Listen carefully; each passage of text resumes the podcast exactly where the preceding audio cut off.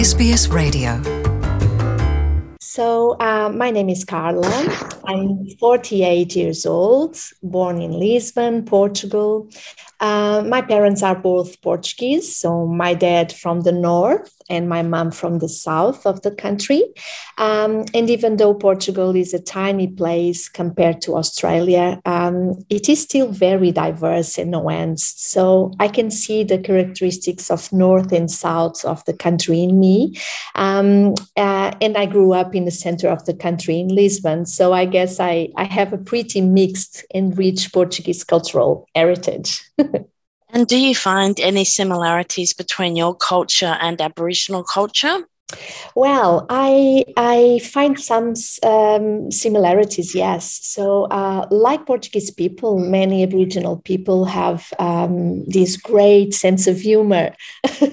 also, I find um, Aboriginal people very family oriented, uh, which is something that in Portugal we value tremendously. So, family and friends mean absolutely everything to Portuguese people, um, and they always come first. However Twitter. Uh, uh, I also find fundamental differences between both cultures. So, um, being Portugal, an European country, uh, we we have different time management. For example, we are constantly rushing and chasing the next thing. It's terrible, terribly stressing. Um, Aboriginal people, on the other side, have a wonderful way of perceiving and using time in a very um, deeper, meaningful way. Um, also, I can say that um, the way elderly are included and participative in society is substantially different in Western cultures and Aboriginal cultures. So, um, in Aboriginal cultures, the elders are the most respected due to their wisdom and life experience. Um, I just wish we could learn something from that. yeah. And you have done a master's um, of research on cultural competence for Western astronomers who develop astronomical research projects on sacred Indigenous lands here in Australia and Hawaii. I understand you enjoyed this very much. Can you tell us about this research and your connection with our First Nations people, please, Carla? So, so yes, I, I, I, loved this research project very much. So, um, through my study, I, I realized that over the last uh, 40 years, uh, there had been substantial conflict between Indigenous people wanting to manage and obviously protect their lands, and Western astronomers who wish to build research facilities on those lands. Um, my research explored the origin of those conflicts conflicts, the consequences for both Indigenous peoples and astronomers, um, and how those conflicts can be softened uh, or maybe stopped in the future, uh, which is a very ambitious, ambitious goal. But in all these uh, long-lasting and diplom- um, uh, uh, sorry, diplomatically exhausting conflicts between indigenous peoples and astronomers, the focus of the problem seems to have been twofold. Uh, so, cultural incompatibilities around the use of the land and the meaning of sacred site for Indigenous community, uh, and, and, the advancement of scientific and commercial progress for the astronomers. So, um, I guess both communities had been unable to negotiate an effective uh, agreement between them. Uh, and when astronomers tried to protect both their projects and build an appropriate relationship with Indigenous people, they had no culturally appropriate strategy to do so, which is terrible. So, uh, major concerns focus on issues like cultural appropriation, communication barriers, um, and difficulty in establishing correct and positive social, cultural, and political relationships with the indigenous communities. Um, consequently, um, these issues reflect poor cultural um, competence on the part of astronomers. So, definitely, astronomers are often accused of being culturally insensitive. Um, in the context of my of my project, um, I observed this uh, in the 30 meter telescope, the so called TMT, considered the astronomy's um, next generation and biggest observatory in the world, which is planned to be built in Mauna Kea, um, Hawaii's tallest uh, mountain. Um, considered one of the best places in the world to build this telescope due to its dark sky from lack of light pollution, clear air, good weather, etc. But the problem is that um, the mountain is also land protected by the Historic Preservation Act, meaning that Mauna Kea is a sacred site to Kanaka Maoli peoples.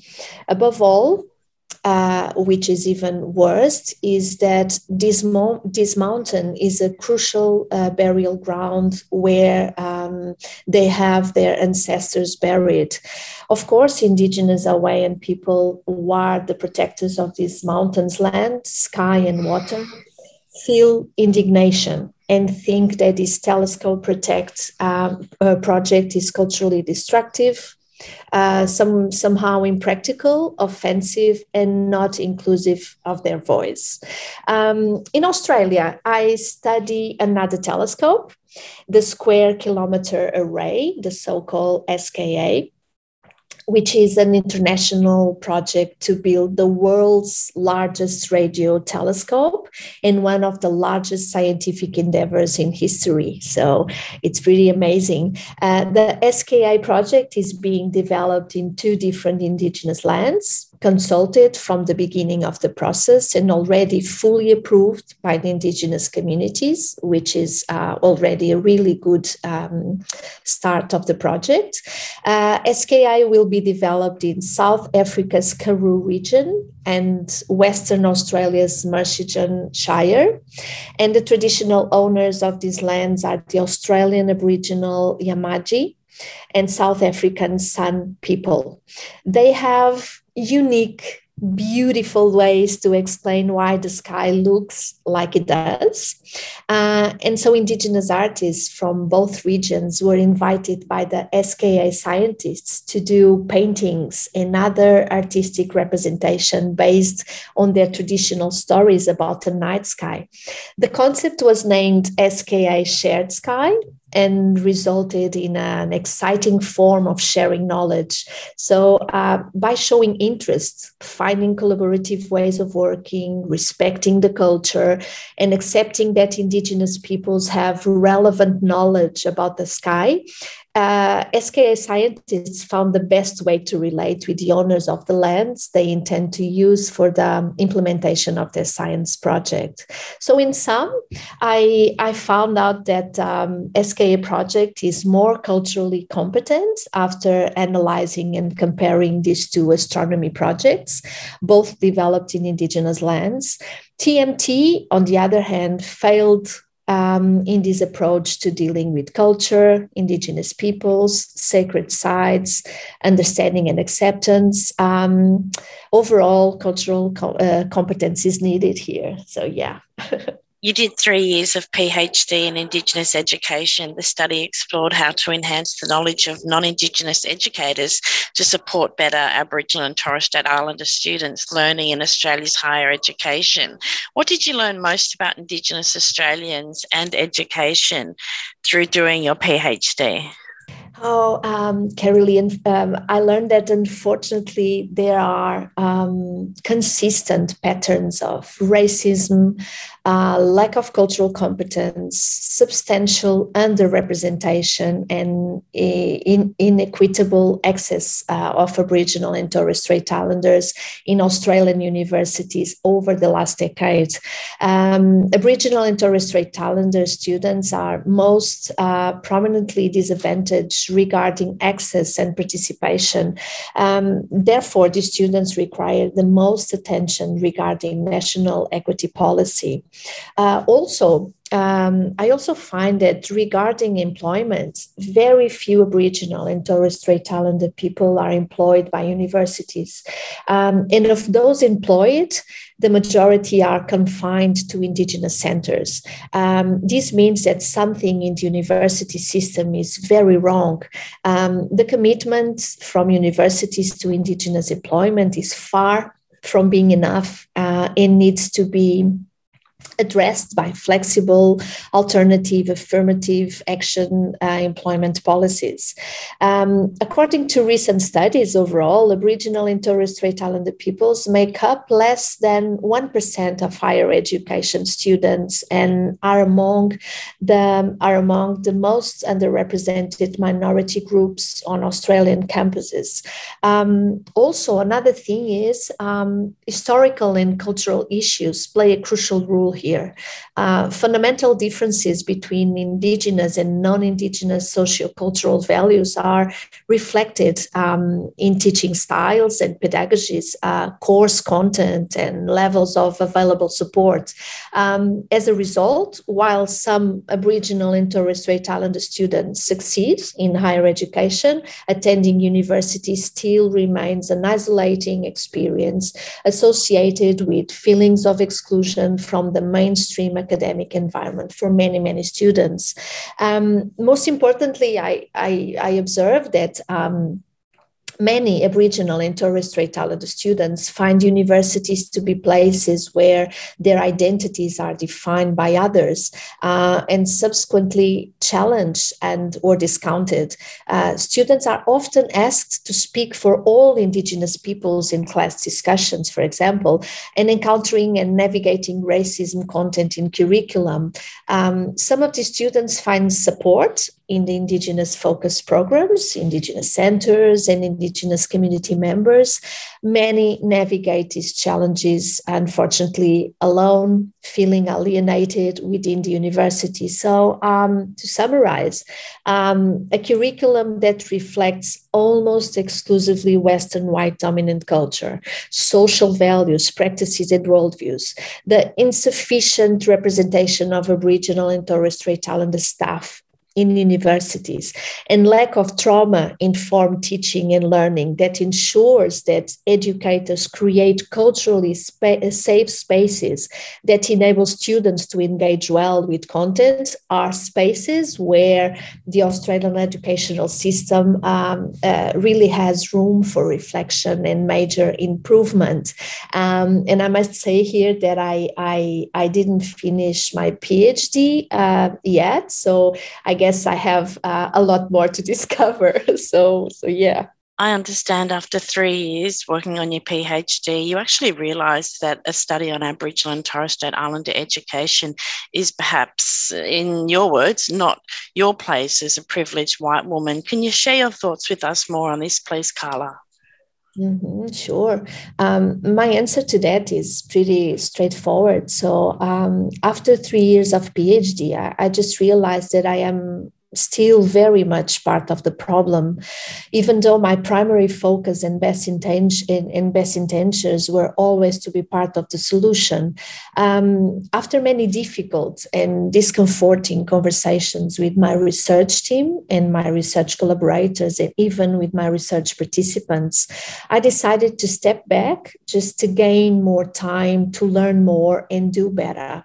Uh, I am embracing my decolonizing process most generally and strongly possible.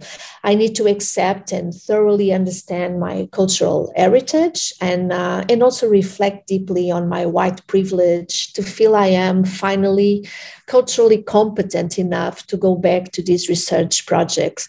Um, the truth is that I feel the need to be more honest and coherent with my research I respect Aboriginal and Torres Strait Islander people so much that I feel the need and the urgency to take some time to reflect and learn. I can't um, work on the decolonization space, uh, which is the, the space of my PhD, and not decolonize myself first.